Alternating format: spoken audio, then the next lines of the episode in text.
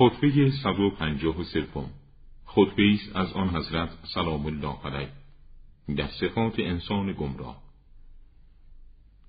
انسان گمراه در مهلتی از جانب خدا به سر می‌برد. هوا و میلش با قفلت زدگان است و بامدادان که سر از خواب بردارد دمساز گناهکاران است.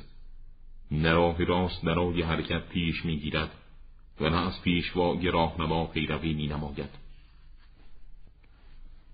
صفتهای غفلت زدگان. تا آنگاه که خداوند توانا از روی جزای گناه آنان پرده بردارد و آنان را از حجابهای غفلتشان بیرون بیاورد. در این هنگام است که با اموری رویاروی شوند که پشت به آنها داشتند و پشت گردانند به آنچه که به آنها رو کرده بودند. غفلت زدگان از آنچه به عنوان مطلوب دریافته بودند سودی نبردند. و از اموری که خود را نیازمند آنها می‌دانستند به نفعی نرسیدند من خودم را و شما را از موقعیت های غفلت زدگی برحضر می دارم. پس هر کس برای خود به وسیله خیشتن منتفع شود.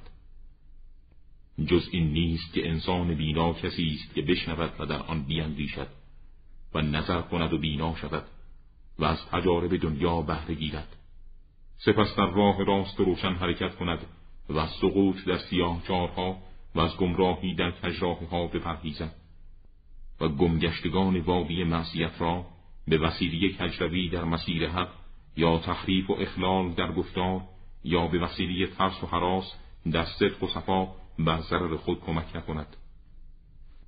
پند مردم پس بیدار شو ای شنونده و به خدای از آن مستی که تو را از تو رو بوده و از قفلتی که تو را در خود فرو برده است. و از شتاب و حرس و آز در امور دنیوی بیش از نیازهای ضروری کم کن و خوب بیندیش در آنچه که با زبان پیامبر امی به تو رسیده. اموری که چاره و گریز از آنها امکان پذیر نیست. مخالف باش با هر کسی که مخالفت کند با آنچه که از پیامبر به تو رسیده و روی به بیگانه دارد. او را رها کن تا روزگار خود را با آنچه که برای خود پسندیده سفری کند. فخر و مباهات را بگذار و کبرت را ساقط نما. گوری را که آخرین منزلیه حیات طبیعی توست به یاد بیاور. زیرا بالاخره گذارت به همان خاک تیره خواهد افتاد.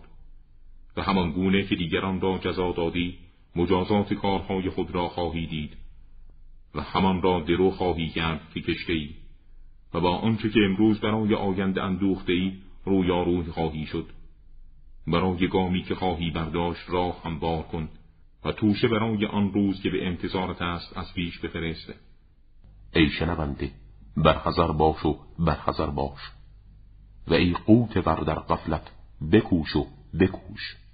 و هیچ کس تو را مانند خداوند خبیر و آگاه از حقایق مطلع نخواهد ساخت. از حتمی ترین دستورات خداوندی در قرآن حکیم که بر مبنای آنها پاداش می‌دهد و عذاب می کند و ملاک رضایت و خوشنودی اوست این است که هیچ بنده ای اگرچه خیشتن را به تلاش وادارد و عمل خود را خالص نماید سودی نخواهد داشت. اگر از این دنیا بیرون رود و خدای خود را با یکی از خصلتهای زیر که از آنها توبه نکرده دیدار نماید در آن عبادات که خدا برای او مقرر فرموده شرک به خدا بورزد.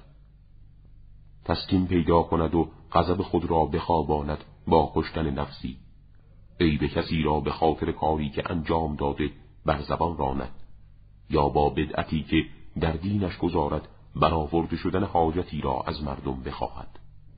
با درویی با مردم ارتباط برقرار می نماید در میان مردم با دو زبان رفتار می کند تعقل کن این پند را زیرا هر مسئله دلیلی است برای مثل و شبیه خود. همت و هدف چهار پایان سیر کردن شکم است و قطعی است که هدف جدی درندگان دشمنی با غیر خیشتن همت و کوشش زنان آراستن زندگی دنیوی و فساد در آن است. مردم با ایمان فروتن و متوازند. مردم با ایمان خوف و رجا درباره خدا دارند. مردم با ایمان از خداوند بیمناکند